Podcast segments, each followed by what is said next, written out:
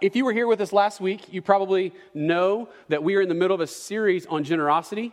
Uh, if you were not here, let me just kind of bring you up to speed really quickly. We are talking about generosity, and uh, it's not just so that we can use that word as a code word for trying to get you to give, okay?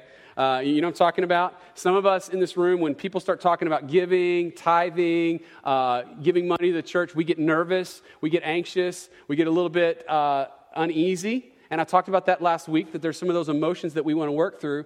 But Jesus has a lot to say about money uh, when he was walking the earth. And the Bible has a lot to say about money because in our hearts, there's something that happens when our, when our hearts and our emotions get attached to stuff. And one of the greatest ways to free our hearts from stuff and from greed and from hoarding is to be generous. And, and, and we want to also, as a uh, body of Christ followers, those who, of us who claim to know Jesus, that are following Jesus, we want to reflect the heart of a generous and gracious God. So, our job is to uh, point people to that gracious God by doing generous acts of service. Uh, it's not just money, but with our time, our talents, and our treasure, saying, God, we are going to bless others because you have been so incredibly generous and gracious towards us, right? So, last week we talked a little bit about this and what does it look like but uh, just know that my hope is that by the end of this series, a few things would happen. Uh, one, that you would actually see that it's, that it's genius to be generous. We call this series the genius of generosity, that it's actually intelligent, that it's actually smart to be genius, to, to be, I said that last week too, to be generous with our resources, okay?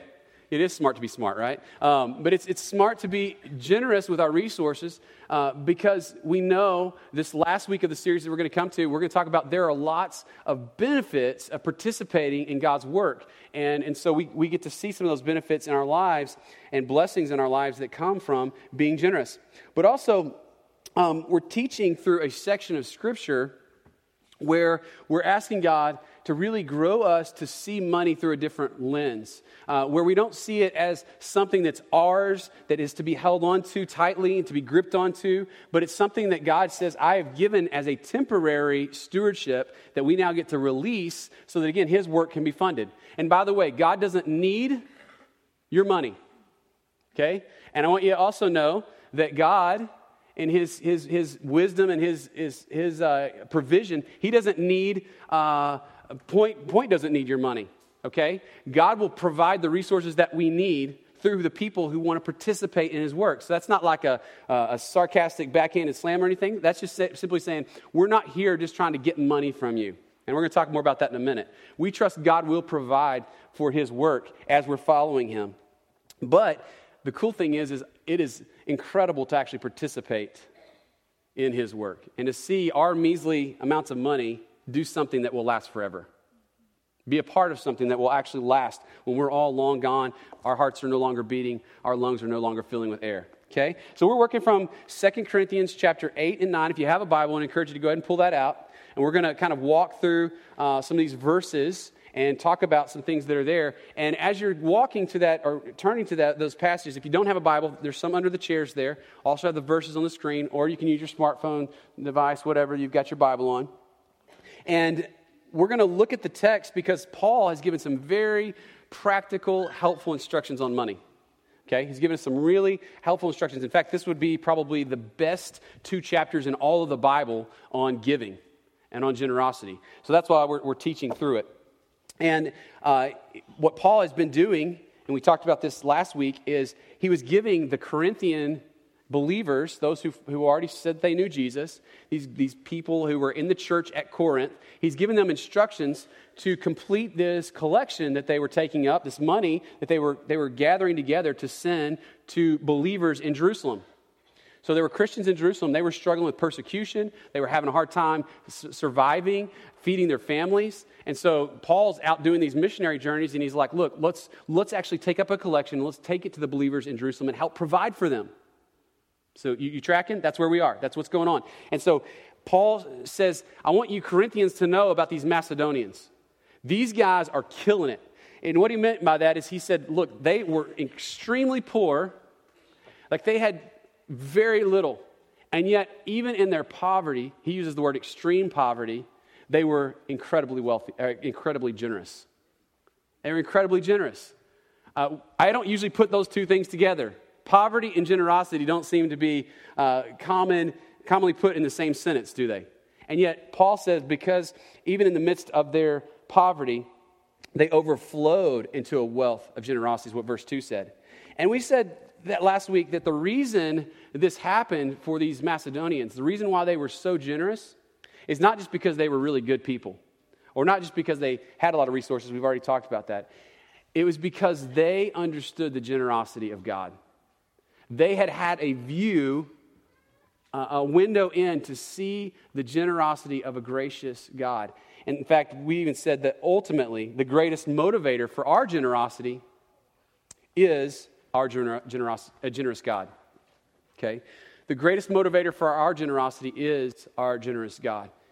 And the way that uh, Paul writes this, this is kind of the linchpin verse of this whole section.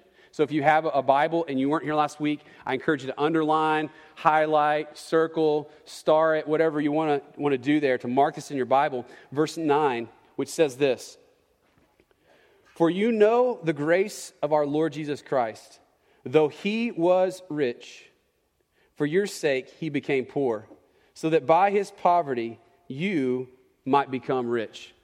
That is an amazing verse. What is he saying? He's saying that Jesus, who owns everything because he's God, he's in the heavenly throne room, and he steps down out of that throne room. He comes and he puts on flesh, he walks the earth, and we know that when he was on the earth, uh, at least in, during his three years of ministry, he didn't have a lot. He walked away from that to do the ministry he had, and he would even go as far as to say he didn't have a place to lay his head. He was completely surrendered to God's mission and, and the, the, the, uh, the role that he had while he was on this earth, okay? And yet, it says that he, he walks away from the riches of heaven to become poor so that what? So that we might become rich. And he's not talking about filling our bank accounts, okay? Um, he's talking about that we would have spiritual riches, riches that can't be taken away, riches that will last and remain forever. So that's a powerful verse. That's a powerful truth for us this morning. And I want you to know, as I said a while ago, what we, what we don't want you to think as we talk about giving is that it's just about giving. Because the truth is, this morning, is that true generous giving starts with receiving. It starts with receiving from a gracious God. Generosity is an overflow. So, Paul addresses four primary barriers. This next section is very practical, it's very personal. And, and I'm going to try to unpack what Paul was addressing for the Corinthians and make some parallels with what we may be struggling with today. Because my, my guess, as I said last week, is that no one in this room wants to be known as a greedy person. Nobody would say, Yeah, I want to be a greedy person. I want people to think I'm greedy. I actually think most of us want to be known as generous people, gracious people. But getting to a place of generosity can be a challenge, and there's some barriers that we have to overcome, specifically when it comes to giving to the church or giving to the things of God or giving to help others. Sometimes there's barriers that we face, there's hardships that we deal with, right? So notice this. Verse 10 in chapter 8 says, Now I am giving an opinion on this because it is profitable for you who a year ago began not only to do something, but also to desire it. So Paul is saying to them, I'm writing to you an opinion on what I think you should do with your resources. Now, the first barrier that many times we have to overcome to become generous givers is to understand that it is a dangerous thing when we turn giving into a rule to follow. Now, I don't know how many of you guys grew up in church. i know some of you who did not grow up in church. I've talked to some of you. But how many of you guys have ever seen these things? There's some in the back of the, the chairs here. Uh, when I grew up in church, we had these little envelopes, and uh, they were, uh, in, in, my church, they were pink. And, and, and I don't know why they were pink, but they were pink. And they would actually send, it, send them to us in the mail. So that every month you got these in the mail, and it says on there, you know, it actually would, they would even print your information on it for you. So you didn't have to write your own information in. And it would say, I'm going to give this much and it would say, have, You've read the Bible daily, uh, you've invited someone to church, you memorized the scripture, and it had a little box, and you just check it off. Anybody remember that? Okay? Hopefully you don't. Okay. Um, that's how it was when I was growing up. I saw this. And, and so I thought, hey, this is pretty cool. As a kid, I was like, oh, yeah, check the box. Great, I did this. And even if I didn't do all of them, I would check the box because it made me feel good. And then I just put, put it in the offering plate and, like, look at me, I did my deed for the week, right? I've done my duty, I, I've read my Bible, I've given my money. Now, here's the problem this is a dangerous way to see our giving because our hearts can be very disconnected from just going through some ritual. It can be just something that we do because it's a habit, which, by the way, it's a good habit to give. But if it's just a habit it's disconnected from our hearts, the question is, why are we doing what? Why, why are we giving? Why are we doing what we're doing, right? And so uh, we don't want to turn giving into a rule that has to be enforced. It, does some weird things in churches when they start turning giving into a rule. Um, and this is why I think Paul was very careful. In verse 8, he'd already said, This is not a command. And now he's saying, This is my opinion, because he's saying that all generous giving, giving is actually voluntary. It should be voluntary. It should be something, in fact, even in the next chapter, chapter 9, he says you should decide in your own heart what to give, not under compulsion, because God loves a cheerful giver. I want to be able to give with a glad heart. Anybody else want to do that? I want to be able to give and be happy about it, not like, oh man, yeah, they shamed me into it. They guilted me into it. Oh, I better give, or I'm going to get you know kicked out of the church, or God's not going to like me, or whatever it is that they use. I've heard spiritual leaders use phrases and, and, and use methodology to try to get people to give to support their vision that were unbiblical and ungodly. And what I'm telling you this morning is that giving, generous giving, is not supposed to be a rule. It's supposed to be something that's a response, a response to God's love. Now, just, just so I can pull back the curtain for a second. Uh, if you've read the Old Testament, you may have heard the word tithe. Or maybe if you've been in church, you've heard the word tithe. The word tithe literally means 10%. Okay? Means 10%. In the Old Testament, that is the first, uh, you know, 30 books of the Bible, it's about two thirds of the scripture uh, this idea of tithing was given by God to help God's people give resources so that his, his nation, the people of Israel, could, could function. They could function in terms of the worship they were doing at the temple. They could, they could support the priests and those worship leaders and all the things that went on there. Because the, the, the Jewish nation was a theocracy, meaning that God was at the top and that they were all under his leadership. And so he had this system. So, in essence, the tithe was basically a tax. Everybody loves taxes, right? It's like, oh, yeah, this is good. Uh, so, and they would, this is what they would do. Twice a year, they would give 10% of all they had. Twice a year. So, if, if you're doing the math here, is it 10% or more? More, right? It's 10%. When you add 10% plus 10%, that's 20%. And then when they came to the temple to actually do their worship, acts of worship, they would give another temple tax. And it would roughly work out to every year, the people of Israel would give about 25% of their income to the, the people of God, these, these guys entrusted to take these resources and then work with them. Now, what would happen if I stood up here on Sunday morning and said, All right, everybody, you're going to give 25% of your income to the church this year? Next week, there'll be two of us here, right? All right? I say that, I'm joking, but you guys know what I'm saying. Like, this is something that in the United States, we struggle with giving anyway, but if we started like mandating some rule, like, hey, look, you got to give this much, listen, voluntary giving is the best form of giving because God wants us to wrestle with it in our hearts and determine what it is that He wants us to give and then to obey Him. If not, leaders can make you feel coerced, they can feel you, make you feel manipulated, af- afraid, or shamed. And it can create this disconnectedness. But also, if you do check the box and you give, you can just turn it into a bill that you pay, just like every other online bill you pay. And you can also become very self righteous.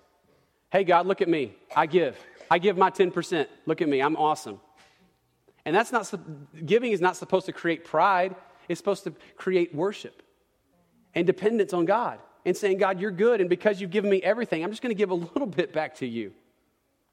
And so that, there's a completely different mindset. And in fact, the, the tithe is a model, not a mandate.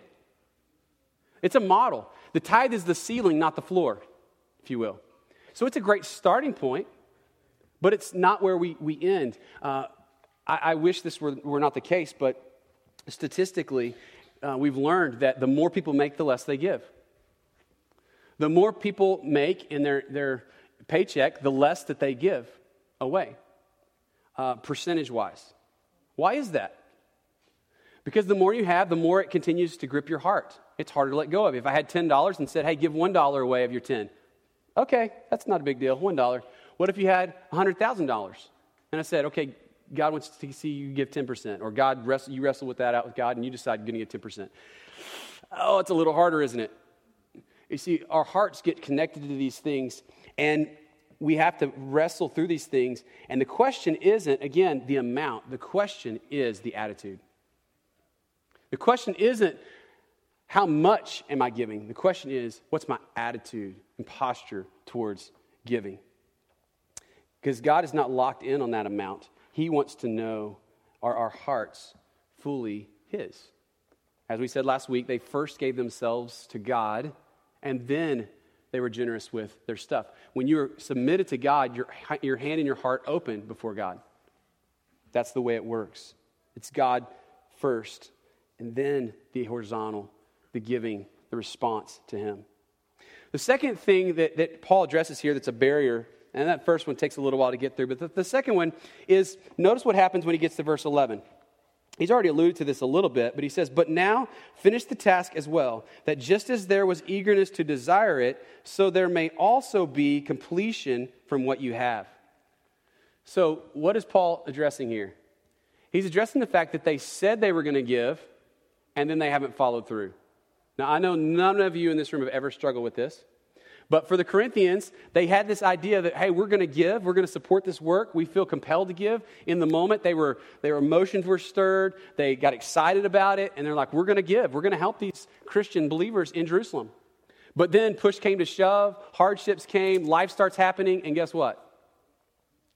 Well, maybe we weren't going to give that much. We don't really know all the reasons why they were struggling to give, but we do know that there's pretty good chance that they got distracted by life they just got, it just kind of left their radar. And, and this isn't just about giving, is it? Every single week I come here, I know you guys think because I'm the, the preacher that I stand up here that I'm, I don't walk away with like things to, to work on, to do. I mean, I've always said that this is, uh, to me, it's kind of like inviting you into my therapy session because every week I have to wrestle with the text and ask God to show me what He wants me to do. And so by the time I get here, I'm like, man, I've got a lot of work to do, God. I need to release some things. I need to surrender some things. I need your help more than I even can imagine because God's word tenderizes my heart. And I, I love that. But it's real easy to get emotional or feel conviction and then to walk away and get distracted and not follow through. And in our lives, just know this every commitment you make will be tested. Uh, talking about Zach being here today, planting churches, let me just tell you, I don't know all of the theology wrapped around this, but every time I've watched a church planter come to Austin, Texas and say, hey, we're going to plant a church, we're going to follow God, they get to see some incredible things, but they also have to deal with a lot of hardships. This, the, I mentioned earlier that we had a, um, a conference this week where we had some church planters in the room. And part of that conference was actually just to pull back the curtain and get honest about what's really going on behind the scenes because sometimes people see a church and they go, oh, that church is doing so well. Guys, I want you to know when you make a commitment to follow Jesus, things typically don't get easier, they get harder they get harder. Uh, we don't follow a God who says, Follow me into easy. He says, Follow me into hard stuff, but I will be with you in it. And you will see me in ways you've never seen me before. Can I tell you, there were times when Jade and I, uh, my wife and I, we've, we've sat and we've prayed about commitments to giving. And we're like, sensing God was giving us a number. And I can remember going, I don't know how we're going to do this, God. We were given to a, a giving camp, a, a, building campaign at one point, uh, above and beyond what we give weekly to our, to our church. We were, we were wrestling with that. When we were planting a church, we were given a, a gift offering on the front end to help us buy the equipment to start the church. Um, just because I'm a pastor doesn't mean that I get an exempt status from giving. I still give, and I wrestle with it and God has to work in my heart. And, and, there's been moments where we've come to a number and then we've looked at it and said, okay, how are we going to give that? We don't know, God, but this is what we sense you're saying and we're going to step forward. And you know what? We've always been tempted to not follow through. Things come up. I mean, I've got six kiddos, and they eat a lot. And I'm like, God, are we going to be able to do this? How's this going to work? Uh, there's things that come up. And so many times in our life, we can move on before following through. There's a parable that Jesus tells in Matthew 21 where he talks about two sons. And he says that the two sons are there, and the father says, I want you to go into my vineyard and to work. And one of them says, Sure, I'll go work in your vineyard, father but then he never does. And then there's another son that says, I'm not going to work in your vineyard.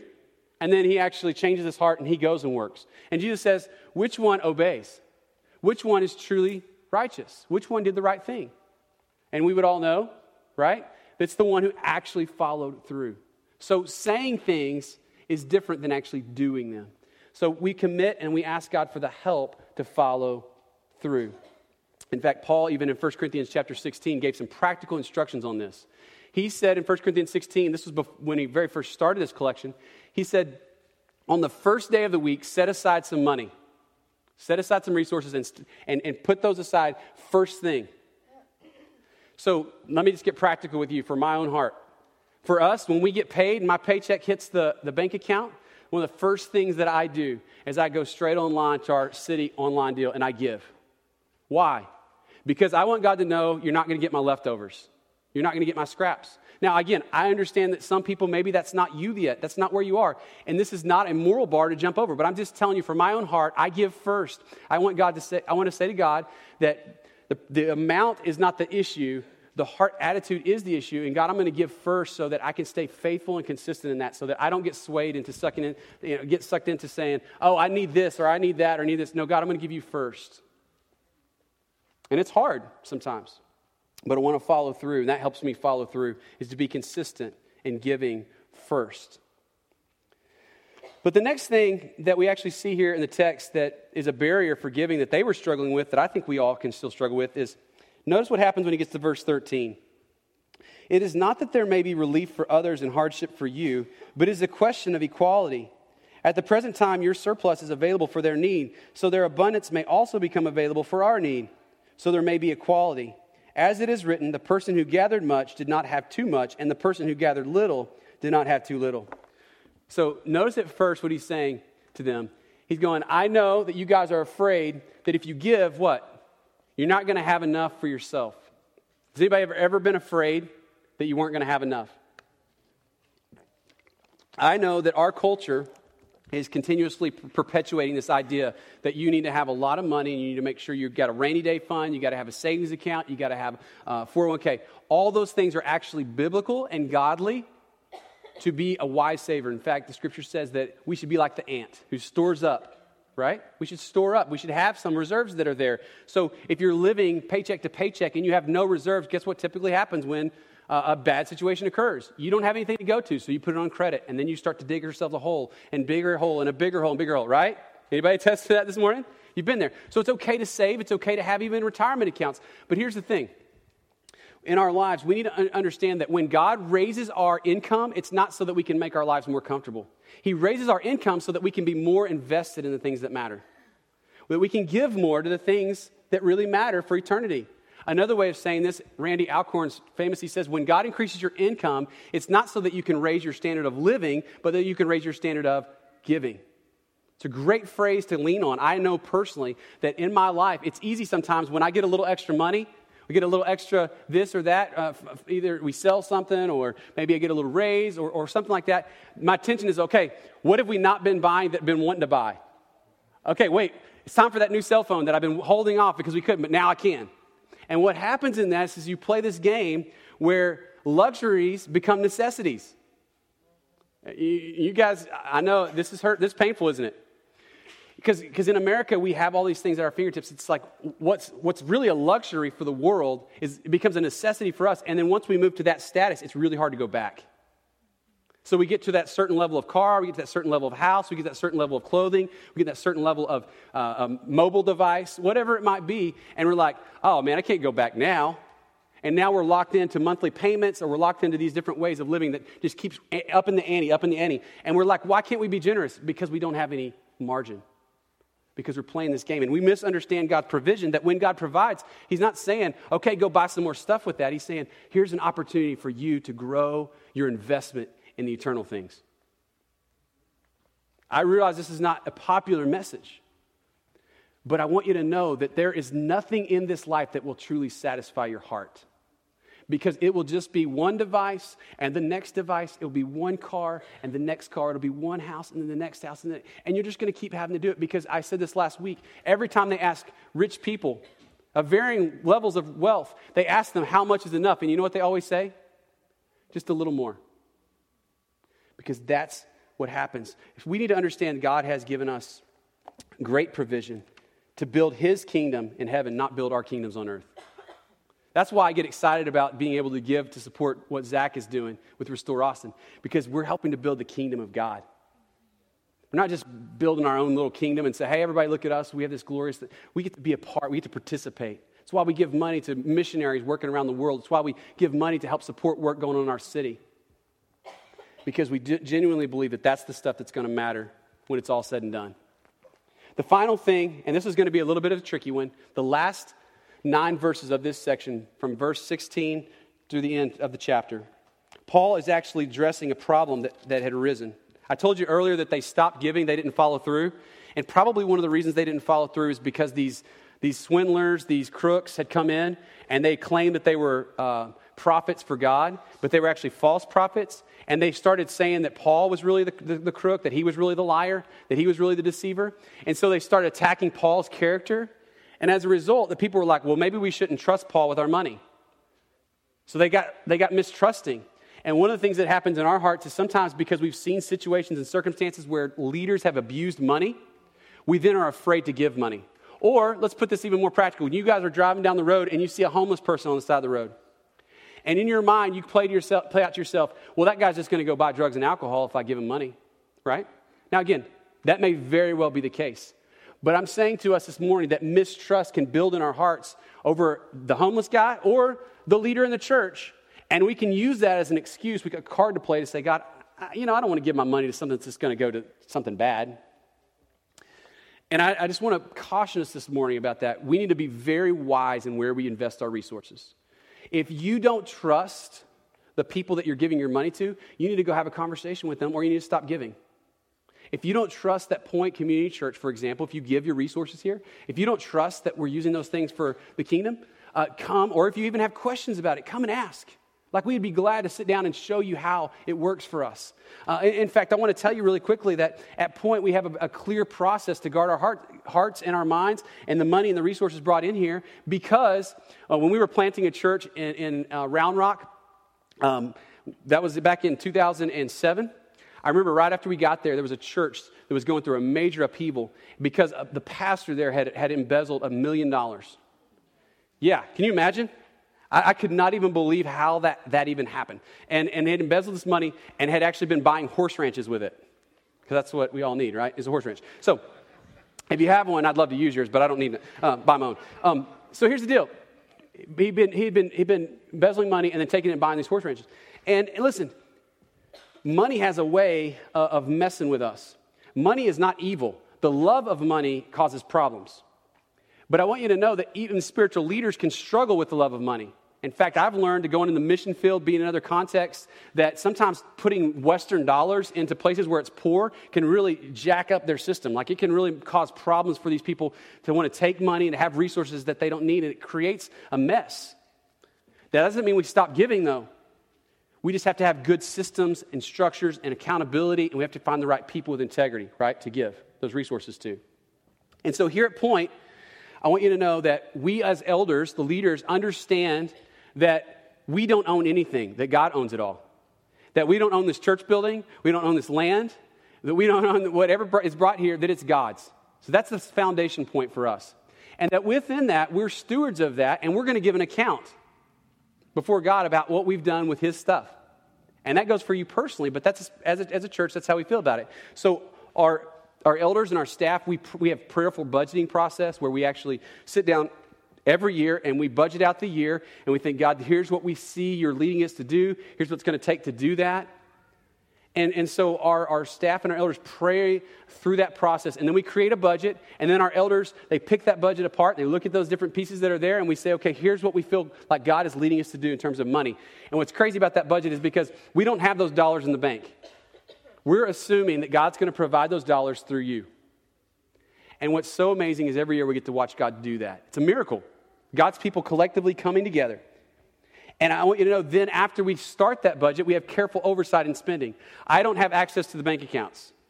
I can't just go spend whatever I want, okay? Because I need accountability, and we want our church to be held and accountable, and, be, and we want to have safeguards in place. And so I have to go to the elders. If we're going to spend money on something, I go to them. We get permission to go spend money on different items, whatever those might be. And another thing I want to just say here is that we don't know what you guys give. We don't know what you, what you give. And so I don't dig through the offering plate every week and say, oh, yep, I'm going to be nice to them this week. Yep, oh, man. I don't see them in here. Guess, uh, guess they're on the naughty list, right? That's not how it works. We don't want our hearts to be attached to that. I have no idea what you give or what you don't give because I don't want my heart in, in, uh, in that mess. But I do know this it's between you and God. It's voluntary, and as you give, God supports His work. So I, I didn't really want to land on the practical, pragmatic pieces today. I want to land our time on the person of Jesus because I think He's the only one who can really set us free and help us overcome these barriers. Uh, we've already talked about verse 9 in, in chapter 8, but I just want to kind of close out with this concept, this idea that Jesus really can free us up to be generous.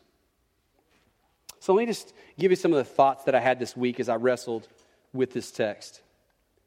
First, know this in the area of it making um, giving into a rule, how does Jesus help set us free from turning giving into a rule? Well, at a simple level, when Jesus came to earth, he didn't come preaching the law. That was the Old Testament. Jesus came preaching the kingdom, and his kingdom is one of love. And the motivator for giving, generous giving, is one of love. You know why? Because we give to what we love. And when we love people, we will give. And when we love God's kingdom, we will give towards it. When we love, I, I, can tell you what you care about, what you love, what you prioritize based on looking at your debit card statement, your credit card statement, your bank account. I'm not going to do that, just in case you're wondering. So, um, but if we looked at that, we would know what was important to us, right? Because it's where we invest our money. As the scripture says, your treasure is where your, your heart is. And where your treasure is, your heart will be also. So, first, just know that Jesus came not to preach rules, but he came to preach a kingdom of love. And his spirit, when he comes inside us, he transforms the way we view money. And he helps us overcome this barrier. He becomes us become generous and, and overcome selfishness and pride. Uh, the other thing that Jesus does is that Jesus didn't start the process of redeeming us, but then stop. So, in this area of not following through, Jesus is the ultimate at following through with something hard. He is the ultimate example. Are, are you with me? At, in Hebrews, it says that for the joy set before him, he endured the cross. He endured the cross. And we know before Jesus went to the cross and died for our sins, that the scripture would tell us that he was praying and it was like he was sweating drops of blood because he was, he was agonizing over what he was about to do. But you know what he did? He pressed through and he followed through. He committed. And he was all in. So he shows us what it looks like. And you know why he was all in, guys? Because he loved his father and he loved us. He loved his father and he loved us. That's why he was in.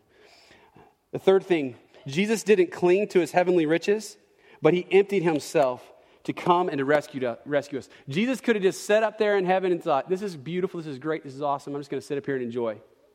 But what did he do? He stepped out, he sacrificed, he emptied himself. He became poor so that we might become rich. That's the Jesus that we serve. That's the Jesus that we worship. For Jesus is the ultimate leader of integrity. And so when we give to the things of Him, we give to His church because it is His church. He owns it, not us. When we give to Him, we are giving to the ultimate leader of integrity. And we can know that when we give, it's to help other people come to know Him, to have a personal relationship with Him. And finally, Maybe this one will hit home for you as it did with me. When we're struggling with generosity, when we're struggling and wrestling with being with wanting to give, what do we do? Well, we know that Jesus came to die to set us free from idolatry, to set us free from clinging on to stuff that won't last, to set us free from greed and hoarding, and grabbing on, trying to, to, to hold this stuff to, on our own. Jesus came to set us free. So maybe you're thinking today, man, I'm really struggling with generosity. Or maybe you're just saying, I'm not real sure I won't even talk about this. Listen, God's grace is available today for us so that we can actually have this conversation and we could step in and know that our worth and value is not tied to how much we give. It's not. It's not tied to how much you put in the offering plate. You cannot change your, God's view of you by what you put in the offering plate. He loves you. And what we do and we give whether that's here or whether it's giving somewhere else.